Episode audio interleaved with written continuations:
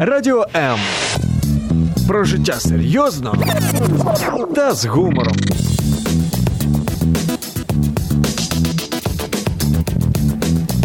Радіо М.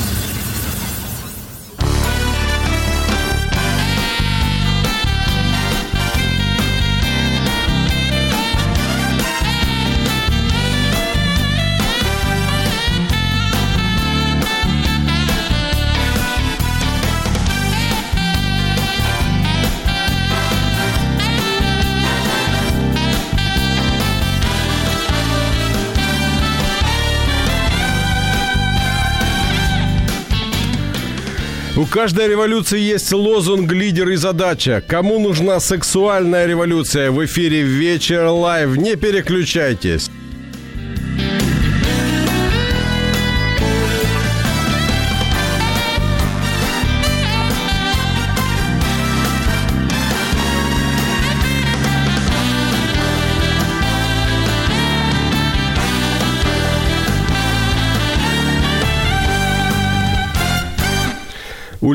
Не так много высказываний о любви и браке, однако и он сформулировал свою позицию по этому вопросу, заявив следующее.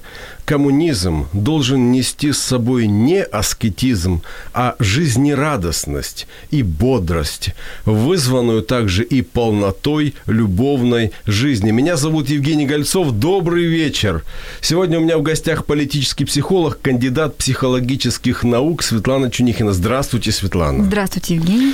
Я очень рад вас видеть. Я очень рад, что наша передача состоялась, несмотря ни на что, ни на какие задымления, помещения и так далее. Э, Я очень надеюсь, что вы поможете мне и всем нам разобраться в главном вопросе нашего сегодняшнего эфира. Итак, главный вопрос сегодняшнего эфира. Кому нужна сексуальная революция? Если вы знаете, кому она нужна, я сейчас обращаюсь к нашим слушателям, зрителям, звоните 0800 30 14 13. Даже если вы не сильно в этом уверены, все равно можете попробовать, вдруг вы угадаете, и кто-то вас поддержит. Вы можете присоединиться к нашему стриму в Фейсбуке «Радио М латиницей», либо на моей э, странице Евгений Гольцов. В общем, э, что бы вы э, ни думали, звоните, а мы начнем наш эфир. Итак, историческая сводка. В результате военного переворота, именно так я называю то, что произошло в 17 году, к власти пришли большевики, и одной из ярких перемен, которые тогда произошли, была задача высвободить женщину из кухонного рабства. А, Но, как сказал Троцкий, знаменитый революционер того времени, в своей книге «Преданная революция», произошел семейный, семейный термидор. Штурм Мгм. старой семьи провалился. Мгм. Что можно сказать о человеке, который считает своим долгом разрушить старое? Ну, если вы имеете конкретно э, Ленина и его соратников, то о них уже, в общем, сказано достаточно много. Мы здесь с вами ря- вряд ли что-то э, добавим. Сказано и, и- и хорошего, и плохого, и скорее это сложные личности, чем однозначно негативные. А, что касается вашего вопроса, почему провалился, или Тро- Троцкого, да, почему вот мне интересно, почему, вот что можно сказать о человеке, который хочет разрушить старое? Почему оно его гнетет или Ну, оно как- его Ну, раздражает? ча- часто, часто это бывает бунт против отцовской фигуры, отцовского порядка. Э, Вот. И я думаю, что у Ленина отчасти был и этот мотив. То есть он же был из семьи э, такой достаточно с патриархальным укладом. И его брат э, тоже был болен этой болезнью, да, желанием покончить со старым, взорвать старый порядок, да, и, и начать что-то новое. Вы очень хорошее слово сейчас сказали. Болезнь.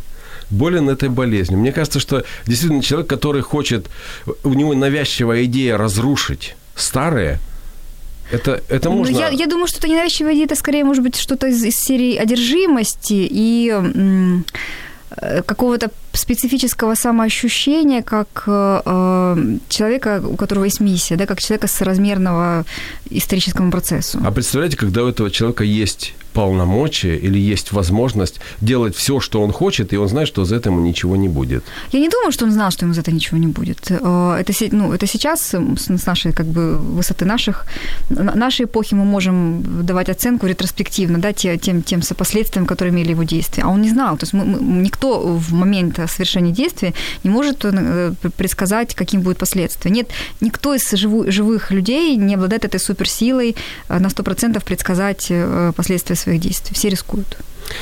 Э, к нам присоединяются зрители и слушатели. Виктория пишет «Добрый вечер, желаю прекрасного эфира». Это относится к нам двоим. Поэтому, Виктория, вам тоже добрый вечер. Присоединяйтесь добрый к нашему вечер, эфиру. Виктория. Я хотел бы привести один из, на мой взгляд, очень ярких примеров, что, что я мог бы назвать э, полу, полушутя, но, но полусерьезно сексуальная революция. Это произошло э, в 510 или в 508 году до нашей эры, uh когда сын царя пленился красотой, ну, естественно, красавицы Лукреции, и, угрожая оружием, он ее изнасиловал. А Лукреция рассказала об этом мужу и заколола себя на его глазах. Вот что произошло дальше. Как вы думаете, как могли развиваться события? Ну, я не знаю, что же закололся. Не, ну муж пошел, наверное, отомстил этому обидчику. Ну, в общем, все закончилось тем, что поднялся бунт, и свергли полностью царскую власть в Риме, uh-huh, uh-huh. и вообще установилась республика. Uh-huh, uh-huh. Вот, на мой взгляд, это первая сексуальная революция, которая где-то за, зафиксирована, задокументирована. Почему называю ее революцией? Да потому что э, сексуальный поступок привел к очень серьезному Э, резонансу в обществе. Угу. Могу согласиться отчасти с, вашим, с вашей трактовкой сексуальной революции, потому что, э, скорее всего, э, вот установление республики в то время да, было ответом на Э, общественную усталость от... Э, от вседозволенности. От вседозволенности, в том числе права на тело подданных, да, э, монарха, императора, как, как назвать, иерархи, иерарха того времени, да, и, в принципе, народ захотел иного распределения власти, в том числе сексуальной власти. В этом смысле, да, это была революция. И сексуальная революция – это всегда эмансипация, всегда высвобождение ранее угнетенных желаний, скажем так. Мы, мы обязательно рассмотрим сегодня сексуальность как, как сущность uh-huh, человека. Uh-huh. Что можно сделать с сексуальностью, как к ней относились в разное время. Но э, если говорить о том, что произошло потом, uh-huh. то потом постепенно подавилась сексуальность, и она оказалась уже под запретом э, к концу 30 300-х годов нашей, нашей эры. Я так понимаю, что это уже был рассвет наверное, первого христианства, когда оно уже было э, принято, когда уже христианские нормы и ценности были канонами во многих государствах. И ну, из... В Риме так, наверное, да? Ну, да, после того, что пришлось пережить первым христианам, э, не хочу даже об этом говорить в эфире. Э, но затем пришла эпоха господства католической церкви. Католическая церковь, она, конечно же, закрутила гайки. Э, она э, была сторонницей аскетизма. Я до сих пор, кстати, не понимаю, почему католические монахи не имеют права жениться. Э, секс рассматривался прежде всего как средство продолжения рода, и это было приблизительно до начала 16 века, то есть где-то следующих 900 лет. И затем началась эпоха Возрождения. Мы знаем эти знаменитые картины, там, где полуобнаженные женщины, разных пышных форм и так далее. То есть э, человек, наоборот, стал центром Вселенной, и тогда опять уже красота не рассматривалась как что-то постыдно, она выставлялась на показ, ее восхищались, знаменитые статуи, картины с того времени, мы до сих пор ими любуемся.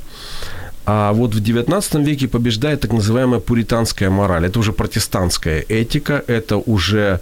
Тоже, христи... тоже религиозная подоплека. Да, да, это уже христианская, протестантская религия, которая уже связана была не с католичеством, там, где в основном были закручены гайки, а с какими-то, наверное, правилами, которые, э, ну, в общем-то, соизмеримы были с э, тем, что было готово общество воспринимать. И э, Англия, Германия, Швеция, США, э, в общем-то, там мораль все равно была довольно строгая, но она уже заключалась в том, что например, э, ценности в обществе были такие, что э, допустим, секс вне брака или до брака считается развратом, то есть он неприемлемым. Э, гомосексуальность, мастурбация – это психические заболевания. Вот так вот и рассматривалось. И ну, вот... это до 70-х годов нынешнего, прошлого столетия рассматривалось? Нет, как, нет, нет. Как психическое нет, нет. заболевание. И вот именно окончание такого периода в современной морали как раз называется сексуальная революция. Но если мы вернемся к 1917 году, когда э, кто был ничем, uh-huh, тот uh-huh. захотел стать всем, забрать у всех, кто, у кого что есть, и раздать тем, у кого ничего не было. И Тогда началась сексуальная революция в Советском да, Союзе. Да, совершенно верно. Точнее, даже в Советской России, правильно сказать. И Александра Калантай была одной из, э, наверное, одним из столпов этой революции. Немножко позже я скажу, что они говорили ее современники, причем уважаемые культурные люди. Но она была государственный и революционный деятель СССР, идеолог сексуальной революции, автор концепции «новой женщины». Она mm-hmm. переосмысливала роль женщины, на минуточку, в социалистическом обществе. Наверное, э, в социалистическом обществе действительно роль женщины какая-то специфическая.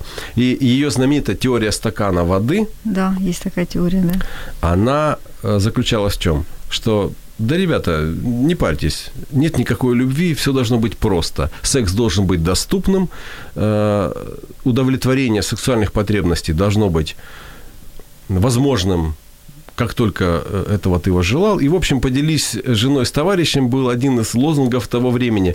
Мы говорим о сексуальной революции, если вам есть что сказать, тем более, если вы знаете, кому нужны сексуальные революции, э, номер телефона 0800 30 14 13. Для вас это совершенно бесплатно. Либо пишите нам под стримом в Фейсбуке. У меня замечательный гость, политический психолог Светлана Чунихина. В эфире «Вечер live». Не переключайтесь.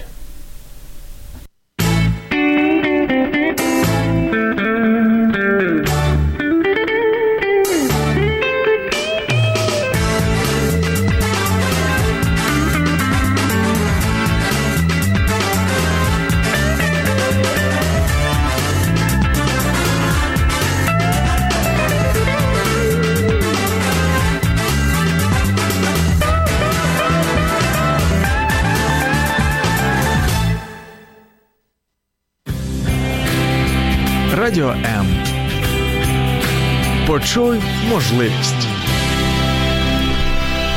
Александра Калантай была женщиной, которая решила перевернуть вместе со своими революционными товарищами в 17 году все устройство современного на тот момент э, общества Советской России. Э, полное сексуальное раскрепощение – это было ее кредо. Она, кстати, им так и жила. Сексуальная свобода приветствовалась, и объявления об интим-услугах наводнили все, все, что можно было наводнить. Возможно, это было отчасти связано с тем, что люди этим как-то еще и зарабатывали, а возможно, многие поддавались именно идеологии, следовали за ней. Но меня интересует, понятно, что среди молодежи там э, эти были отряды авангарда, но меня интересует, кто вот мог последовать за э, этим лозунгом. Например, если бы вы жили тогда, в то время, как бы вы отреагировали на такую государственную политику? Ну, сложно сказать, как я бы отреагировала. Я могу сказать, э, как я вообще, в принципе, оцениваю то, что происходило тогда вокруг э, проблемы сексуальной эмансипации и женской эмансипации, в частности, потому что это были такие связанные процессы. А, я бы не связывала то, что, то, что происходило тогда только с а, Александрой Каланта и ее позицией, ее инициативой. Мне кажется, это был больше а, такой общий эксперимент такой коммунистический уникальный эксперимент, который в том числе включал в себя и сексуальную компоненту, и взаимоотношения полов. То есть э, пришла к власти команда, которая поставила своей задачей создать совершенно нового человека, совершенно новое общество, которое не имело бы ничего общего со старым, да, со всеми его пороками, э, в том числе э, с перекосами патриархальности, которая э, приводила к ужасающим диспропорциям, когда бедные не имели ничего, богатые имели все, женщины не имели никаких прав, мужчины имели все права. То есть это был такой глобальный эксперимент, который, конечно, затронул женщину, отношения полов и отношение к сексу. И теория стакана воды, она действительно была интересна тем, что сексуальность выводилась просто из сферы такого переоцененного сакрального, вот какого-то такого я не знаю, загадочного, ну, вот особого места, просто возводилась в ранг обычных потребностей. Вот мы хочешь пить, мы хочем, хотим пить, мы берем стакан воды. Мы хотим э, секса, мы идем, занимаемся сексом. А, там, как я помню, было не все так... А, общество было, в общем, не сразу все поняло, что происходит. А, молодые мужчины, которые поняли этот призыв, значит, все женщины общие, и теперь ты имеешь э, доступ вообще к любой женщине, не спрашивая ее а, согласия. То есть вообще согласия не, не нужно, то есть женщина тебе принадлежит просто потому что она ходит с тобой по одним улицам. Вот там сразу был всплеск э, насилия. Некоторые не могли понять, а как это вообще женщина, то есть это что же я должен теперь жениться. То есть была, в общем, такая достаточно сумбурная реакция общества. Каждый, кто как мог, тот так и понял это Один всё. из пунктов, я зачитаю. Все женское население до 32 лет, кроме матерей пяти детей, практически провозгласили государственными проститутками. То есть это был факт на тот момент. Ну, не проститутками, но, в принципе, секс открепили от брака, э, право на секс открепили от мужа, ну, от, законных прав да, мужа на тело жены. В принципе, была такая забавная ситуация, которая, в общем, и приводила и к эксцессам. Кстати, в, в, в, в том числе, я не знаю, женщин женщинам лучше ли стало, вряд ли. То есть а, а вы подскажите, что лучше. причина, а что следствие? Э, открепили, потому что хотели иметь возможность доступ к женщинам в любой момент, или, или пришлось открепить, потому что, ну, надо же как-то это регулировать, ведь они хотели всю заботу на деть, о детях возложить на, на государство, государство да. там садики, да, да. школы и так далее, а женщины должны только заниматься тем, что они а, обслуживают, ну или, э, скажем, заботятся о том, чтобы э, товарищи всегда были в тонусе и получали все, что ну, необходимо. Нет, ну, Евгений, это вы как-то преувеличили. В принципе, женщина рассматривалась как э, боевая единица и трудовая единица. То есть была стояла задача э, вывести на рынок труда как можно больше рабочей силы, и женщина, в принципе, в этом смысле рассматривалась как такой же работник, и у государства ставила задачу освободить ее от обременений семейных, чтобы просто она вышла на рынок труда, потому что было очень много задач. И думаю, это, скорее всего, это. И мне кажется, все-таки здесь нет никакой конспирологии, технологии особой. Это просто был глобальный эксперимент по построению нового человека, нового общества, которое не имеет ничего общего, как можно меньше общего с старым. Да, но мне кажется, э, слово, которое вы употребили, с которым я согласен, больные люди, которые тогда пришли к власти, начали ставить, ставить не очень здоровые эксперименты над обществом, потому что у них были эти полномочия, возможности. Ну, не скажите насчет нездорового. Это сейчас мы понимаем, что э, э все это в итоге вылилось в очень нездоровую тему. И, кстати, э, в, в, в том том числе в сталинский консервативный разворот, запрет абортов и все такое прочее. А, тогда, на самом деле, даже очень многие западные мыслители смотрели на Советский Союз, на то, что происходит в Советской России, как вы правильно сказали, да, с большой надеждой, с большим воодушевлением, потому что, в принципе, была усталость от старой системы у всех. И все хотели посмотреть, что же получится. И на самом деле то, что удалось в плане эмансипации женщин Советскому Союзу, буржуазные общества Западной Европы даже подумать об этом не могли. Они к этому пришли гораздо позже, уже, уже вот тогда, когда до них докатилась эта волна сексуальной революции в 60-м году. То есть тогда только они начинали более-менее приходить к тем завоеваниям, которым советская Россия дала это все там двумя декретами. Двумя там, 18 года, 19 все.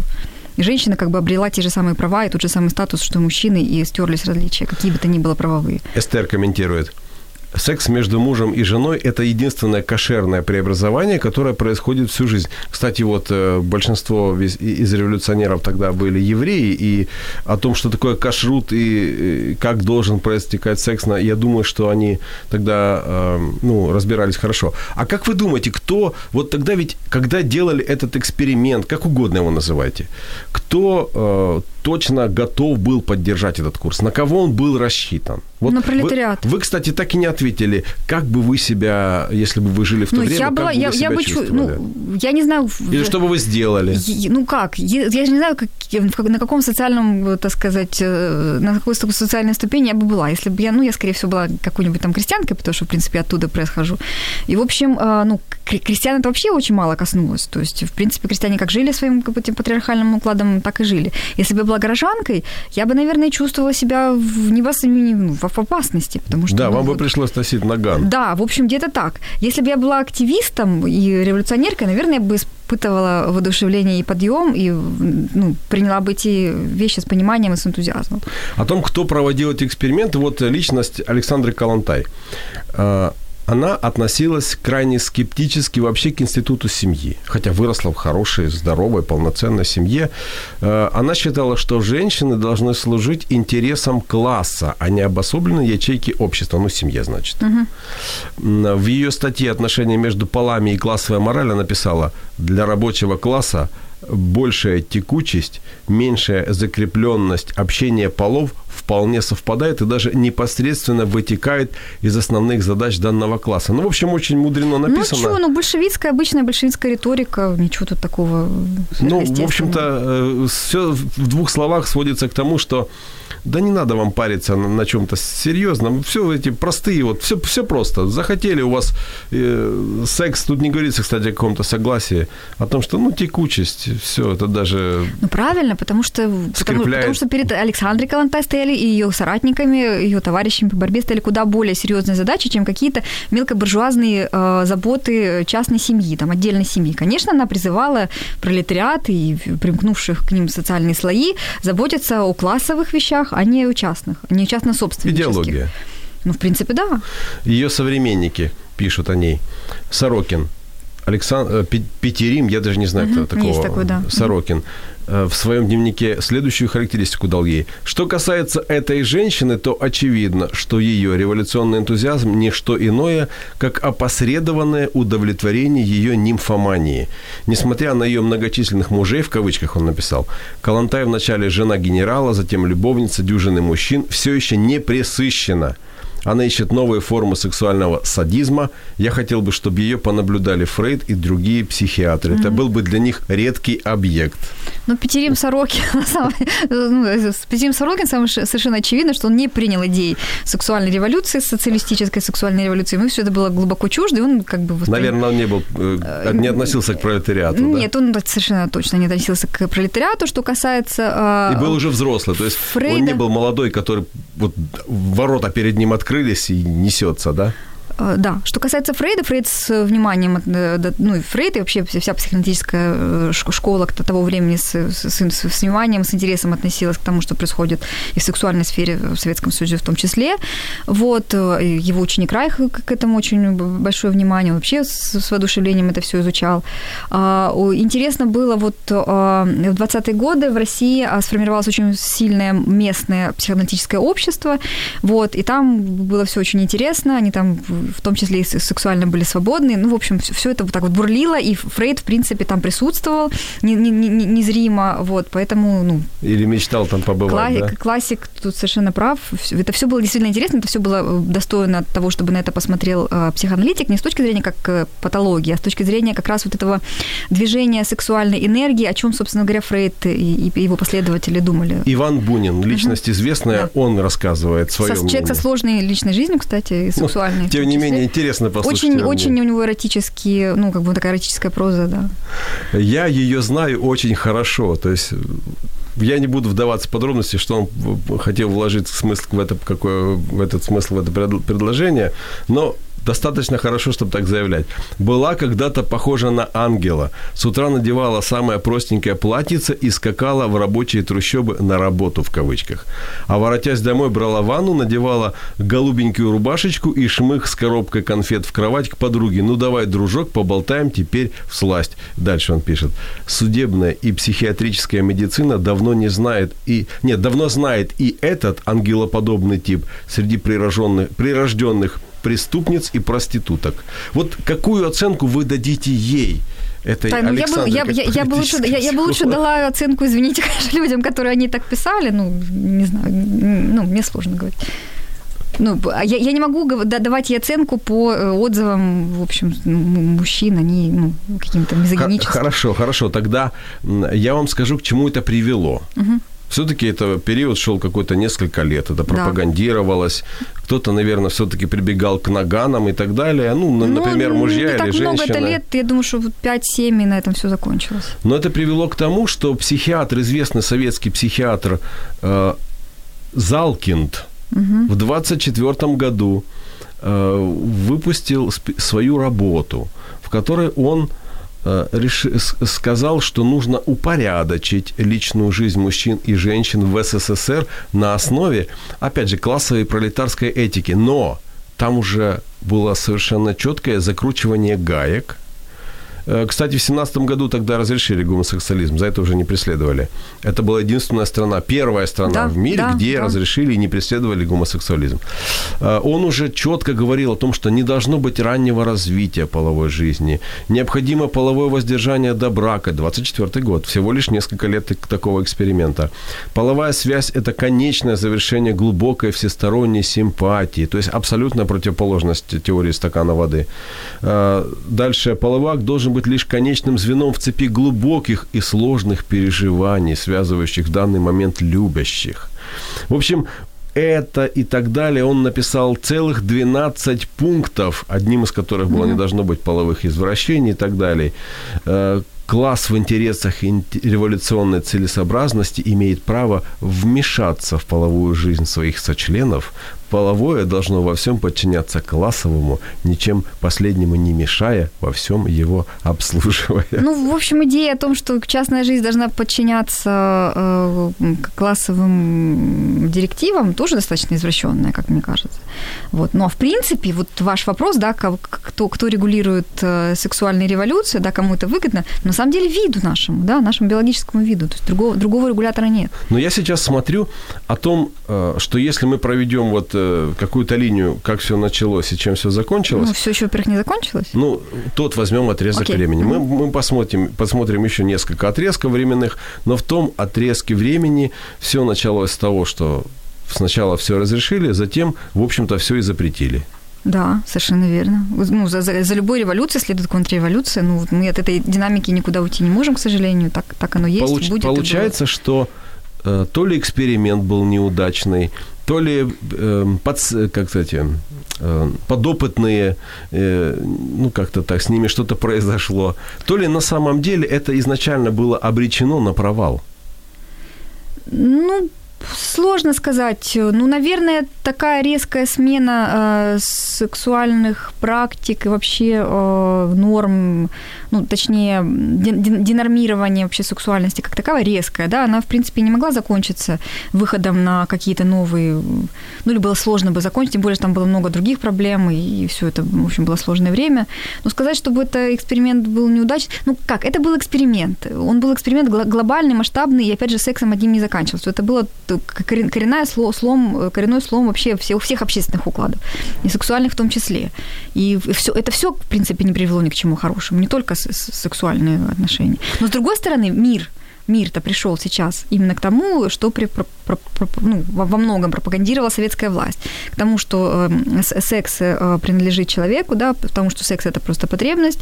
Вот, к тому, что человек свободен в выборе э, сексуального партнера, в выборе собственной сексуальной стратегии. То есть, в принципе, в общем, нельзя сказать, что это совсем был эксперимент неудачный. Он просто нелинейно, как бы, не, не пришел от точки А в точку Б. Ну, во всяком случае, неудачным был для тех, кто в нем участвовал. Ну, для тех, кто в нем участвовал, безусловно. Они... В, в эфире «Вечер live». Если вы знаете о том, кому нужна сексуальная революция, звоните по номеру 0800 30 14 13 и не переключайтесь.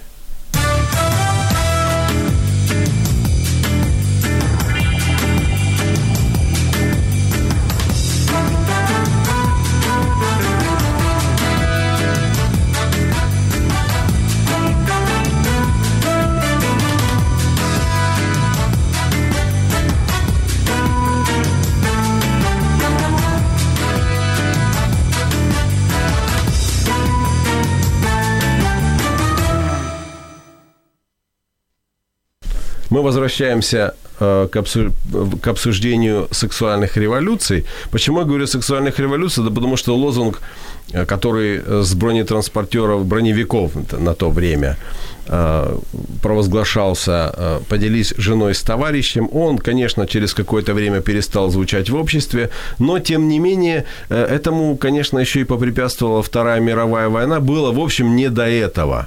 Но после этого Э, в 60-е, 70-е годы в США началась новая сексуальная революция. Так... Не только в США, вообще в Западной Европе тоже. Возможно, в Западной Европе, да, но в США э, тогда можно четкий назвать да. лозунг, который у них появился, секс, наркотики и рок-н-ролл. А почему особенно в, в США? Да потому что э, бэби-бумеры подросли. Да, да те, которые родились после Второй мировой войны, это были молодые люди, 20, 20 плюс лет, и, конечно, молодость, энергия, их потребности. Было, их было много, и, их было больше. И в тот момент э, индустрия контрацепции стала, э, наверное, дала множество ответов э, угу. на запрос социума на тот момент.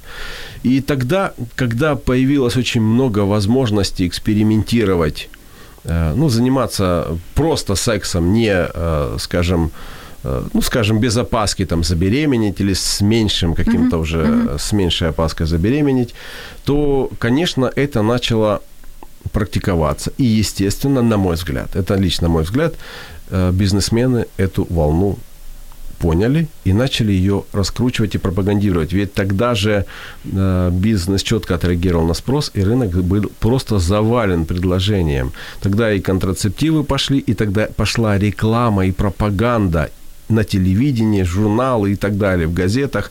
То есть э, по сути, то, что было в советской России в каких-то 20-х годах, уже в современной подаче на американском, особенно на американском рынке, ну, больше просто на американском. И тогда уже не броневики были э, трибунами, а самые настоящие сцены, Uh-huh, uh-huh. Сцены, с которых тот же Джон Леннон э, пел о, о своих идеях, э, те же журналы, на которых опять тот же Джон Леннон ну, фотографировался. Во-первых, Джон Леннон и вся его команда, они были первыми секс-символами, такими, которые, ну, там еще был же Элвис Пресли, то есть вот, вот пришла эпоха секс-символов в музыке. Да, вот как раз о, о, об этом я и хочу вас спросить, ведь тогда именно сексуальность стала товаром. Тогда о сексуальности начали говорить как о чем-то, о том, на что нужно обращать внимание, о том, в конце концов, что можно продать. Ну, мне все-таки кажется, что сексуальность стала товаром э, несколько позже.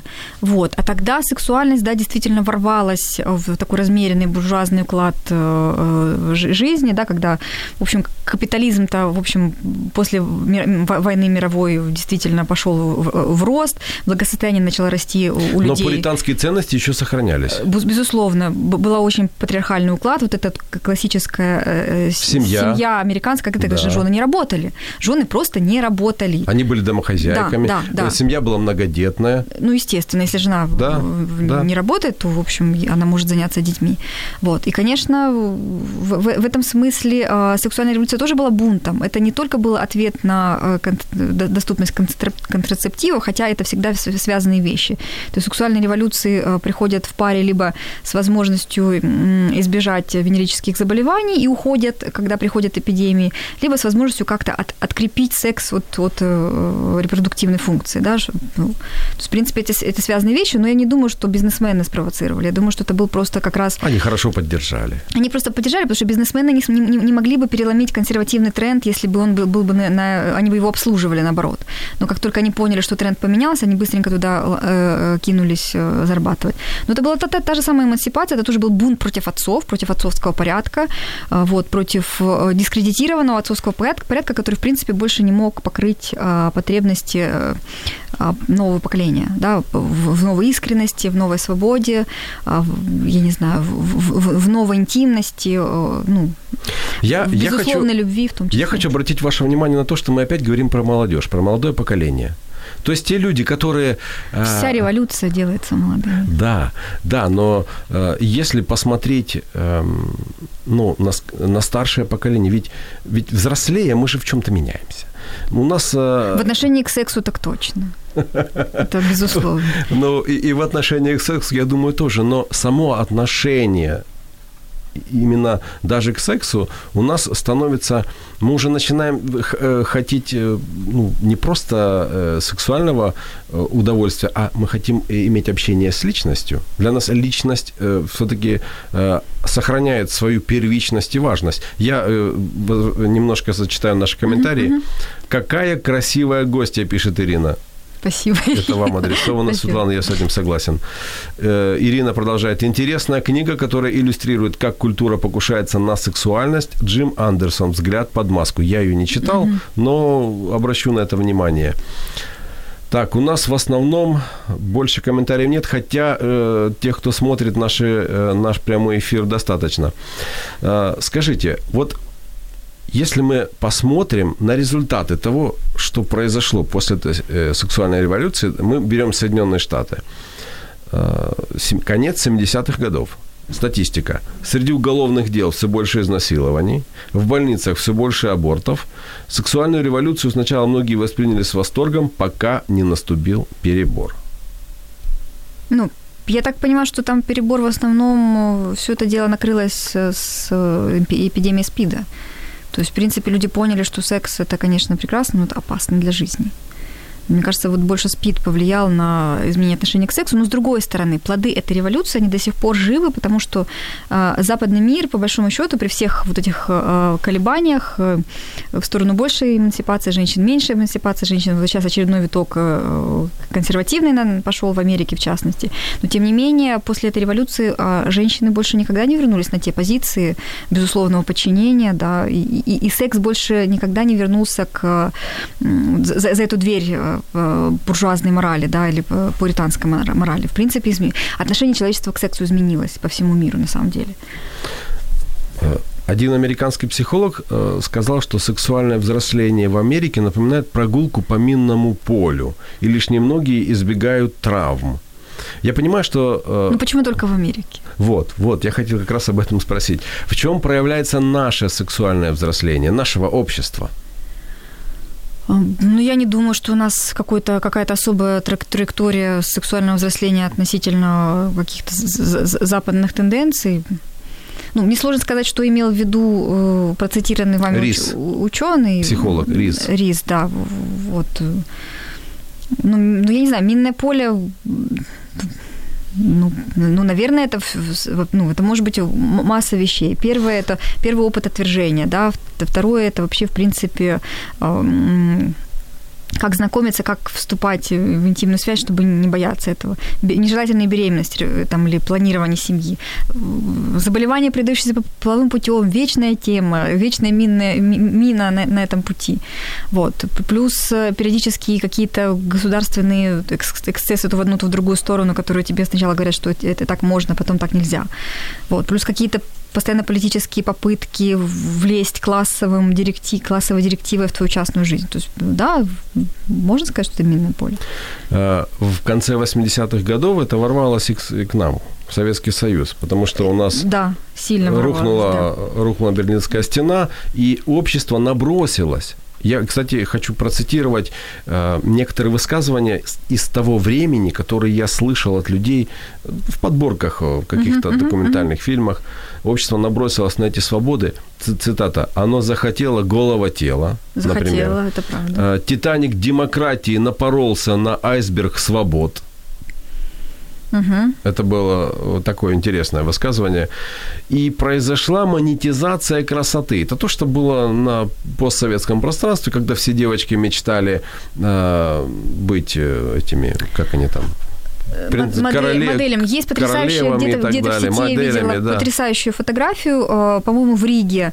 Э, ну, э, момент такой, стоит обнаженная девушка, ну, по-моему, в купальнике, вот, молодая обнаженная девушка, и перед ней сидят шесть мужчин в костюмах.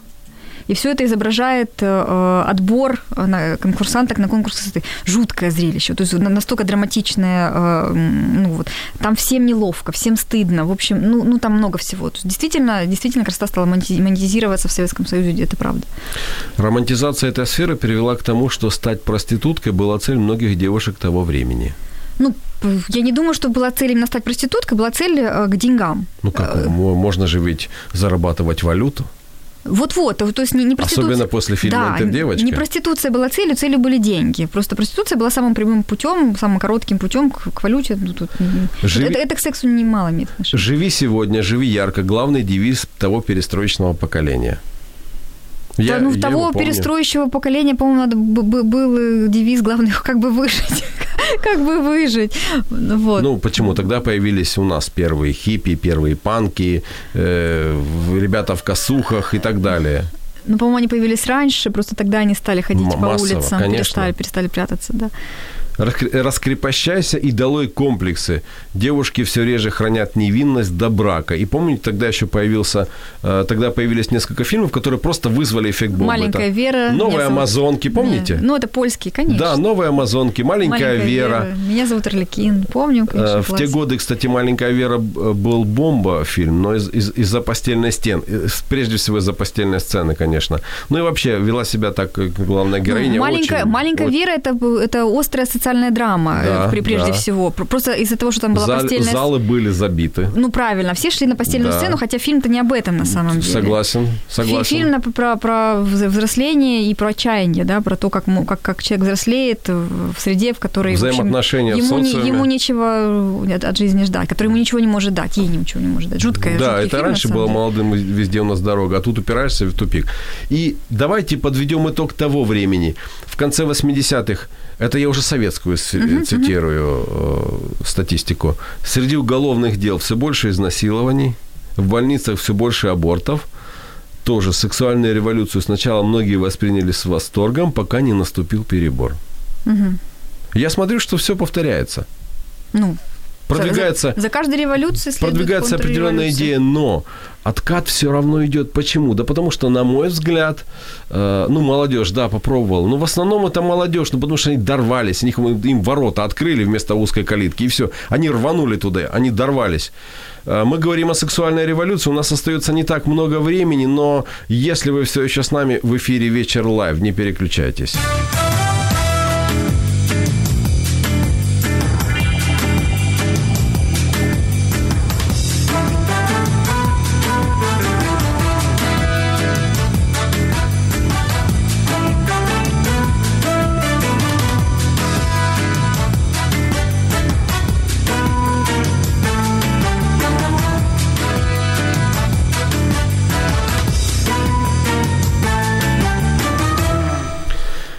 Эфире «Вечер Live». Меня зовут Евгений Гольцов. У меня в гостях политический психолог Светлана Чунихина. Мы говорим о сексуальной революции. Мы уже обсудили э, два витка или две сексуальные революции, которые произошли в 20-х годах и в 60-х, 70-х годах.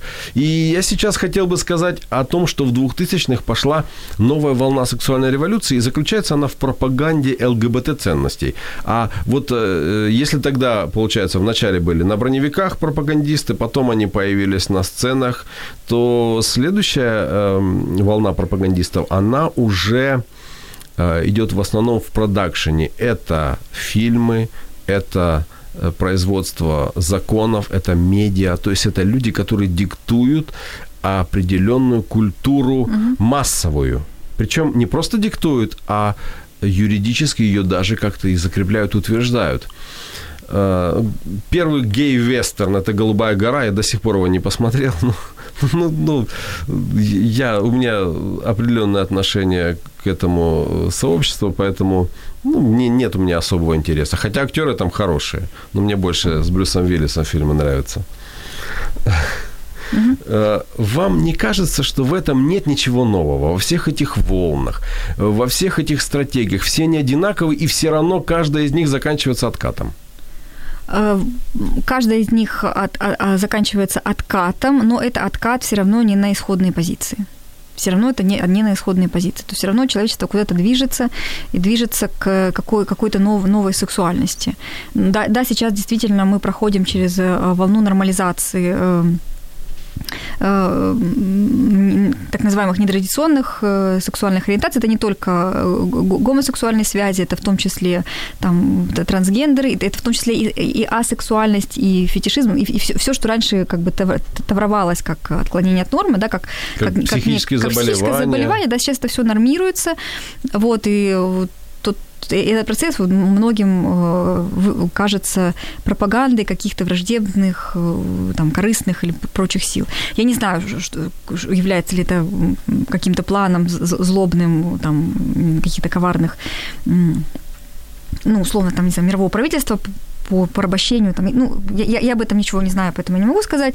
О чем я могу сказать, что э, э, э, вот нормализация ЛГБТ – это то, что притягивает внимание, то, что на поверхности, то, что действительно похоже на признаки новой сексуальной революции, но э, то, что происходит с нашей сексуальностью сегодня, с сексуальностью современного человека, это не только нормализация ЛГБТ, это еще, э, и об этом очень многие сексологи, психологи, социологи говорят, это то, что они называют сексуальной рецессией. Люди стали меньше заниматься сексом, люди уходят в виртуальный секс, в, в, порно, в э, в разнообразные секс-игрушки, и сексуальные куклы в том числе. То есть люди перестают заниматься сексом друг с другом, они стают реже заниматься сексом друг с другом и начинают э, э уходить в какие-то другие пространства. То есть э, если там 60-е годы а, открепили э, грубо, ну, там не 60, ну, предыдущие волны революции, да, открепили секс от репродуктивной функции, да, если раньше секс был полностью подчинен Это была идеология общества тогда. Да, э, то секс перестал постепенно рассматриваться как самостоятельная э, сфера э, удовольствия, между, свободного удовольствия, свободного общения между двумя людьми, то сейчас он а, открепляется от общения. Угу. То есть сейчас остается одно удовольствие. Я, Всё, я вам бы... скажу больше. Рынок, опять же, бизнесмены уже просчитывают о том, что рынок вот этих вот сексуальных игрушек современных, он да, исчисляется он, он... триллионами долларов. Да, да, совершенно верно. Потому что э, цена, эмоциональная цена вот э, этого э, искусственного виртуаль, виртуализированного секса, она гораздо ниже, чем э, вступать в отношения с другим человеком, раниться о его, не знаю, там... Иметь какие-то обязательства. Равнодушно, иметь обязательства. То есть, ну, вот это все эмоционально затратно, люди от этого начнут отказываться. И на самом деле, вот лично меня, это пугает гораздо больше, чем э, то, что нормализуется э, ЛГБТ. То есть, ну, для меня это вообще не, как бы не страшно. А вот то, что люди перестают заниматься друг с другом сексом, люди перестают жениться, вступать в браки. Child-free а, становятся. Э, ну, ну, по большому, у меня есть по этому поводу гипотеза, а, ну, может быть, она такая же безумная, как и все остальные гипотезы, но мне кажется, что все таки опять же, я уверена в том, что э, э, человеческая сексуальность и все эти революции, они не Лениным придуманы, вот, Ленин такая же игрушка в, просто в логике развития нашего вида, то есть э, вся, вся эта сексуальная история, она подчинена просто целям вида, вот как вид развивается в его собственной эволюционной логике, вот так мы, как эти самые фигурки, значит, вокруг сексуальной темы и пляшем. И, в принципе, если наш вид сейчас перенаселил планету, планету, да, то отчасти, мне кажется, вот изменение сексуальности повышение терпимости к разным формам сексуальности, не репродуктивной, не приводящей к э, воспроизводству и не могущей привести к воспроизводству, это, мне кажется, отчасти ответ вида на вот опасное опасное, опасную черту перенаселения. А тут я бы вставил свой комментарий, э, что наш вид, он не весь такой. Не весь, совершенно есть, верно. Есть очень большая часть нашего совершенно вида, верно. очень плодовитая. Есть и которая такое. плодовитость совершенно не теряет, Но а даже нет, на... теряет. На... Вот не согласна. Вот нет. Кстати, а, э, фиксируется, что э, э, мусульманские сообщества и восточноазиатские сообщества, там типа Киты, э, Кореи, э, ну, отчасти Китая, они с, с, с момента достижения определенного уровня ВВП на душу населения, то есть выхода на стандарты западного экономического развития, они совершают это то, что называется демографический переход. То есть у них резко они уходят в сторону семьи с двумя детьми. От многодетной семьи, семьи в семьи. То есть, в принципе, не согласна. То есть э, э, э, то, что другие народы с консервативной моралью, с патриархальной моралью, которые скорее относятся, относят нас к 17 и даже там 13 веку, они просто сопротивляются неизбежному, мне кажется. Ну, это моя гипотеза, тут я никому не навязываю. Это мой, мой, мой взгляд на то, что происходит. В некоторых моментах я бы с удовольствием вернулся в 17 или даже в 13 век. Для меня он как-то более понятен и Вы знаете, я была на лекции Александра Филоненко, это такой харьковский философ и богослов, потрясающая лекция, он рассказал про Данте. И он сказал одну, одну интересную вещь. Э, он сказал, что Данте, живший в 13 веке, знает, э, знал о желании в тысячу раз больше, чем знают мои студенты, он говорит, его студенты, да, которые вот приходят ко мне на лекции сейчас. Хотя при том, что доступна любой, любая порнография, любая информация, любые способы, какие хочешь, э, удовлетворять свои сексуальные любопытства инстинкты, тем не менее дети перестают хотеть. Наверное, вот эта вот э, виртуализация наша и зацикленность, или, скажем, уход от реальной нашей жизни, она способствует тому, что что-то у нас начинает или может от, отмирать, э, вот, мне кажется, вот, вот, этому, вот к этому как раз стоит сопротивляться. Вот если вид нас толкает на то, чтобы мы запирались в своих виртуальных мирках и переставали друг с другом взаимодействовать, переставали испытывать потребность друг в друге, переставали, э, забывали о том, что такое настоящая близость и что такое... Ведь э, на самом деле сексуальное общение – это же, в принципе, способ предель, предель, предельного ощущения близости другого человека, слияния с другим человеком. И вот если мы а все дальше и дальше отходим от этого опыта, то этому нужно сопротивляться. Тут я с вами тоже совершенно согласен. У нас уже заканчивается эфир передачи. Э, у меня в гостях была психолог, политический психолог, по-моему, даже э, кандидат психологических наук, да? Да, я правильно сказал? Правильно Светлана Чунихина. Я, кстати, смотрю некоторые ваши с вашим участием э, передачи и вижу, э, это, это помогает мне во многом разобраться в людях. И по, по нашей сегодняшней передаче я бы, наверное, хотел сказать, что взаимоотношения глаза в глаза, взаимоотношения душа в душу, это, наверное, самое ценное, самое важное, что нужно беречь. Да, тогда, и что мы можем потерять. Тогда никакие революции не страшны. Ну, если что, то надо иметь при себе нога. Ну, революции неизбежны, как и контрреволюции. А, а сберечь друг друга – это важно. Я вас благодарю за сегодняшний эфир, и закончить его я хотел бы словами молодого Севы Новгородцева. Э, он, Он говорил, тоже был молодым. Да. Нет никакого разделения на классы, как по марксизму. Все люди делятся по тому, какую музыку они слушают. Весь мир так и делится. Каждый народ сам создает себе культуру. Меня зовут Евгений Гольцов. До встречи через неделю. Каждый день наполняют нашу жизнь своими заботами. И, казалось бы, в этой жизненной суете мы растворяемся, не оставляя следа. Но это не так. Мы совершаем поступки. Что нами движет и куда мы идем? Один из вечных вопросов, на который мы ищем ответы в передаче «Вечер Live». Меня зовут Евгений Гольцов. До встречи через неделю.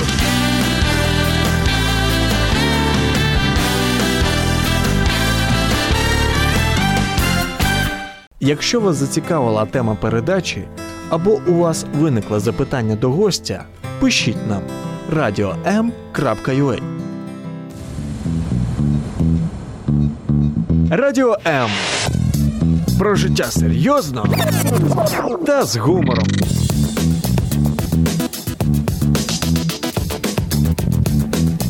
Радіо М.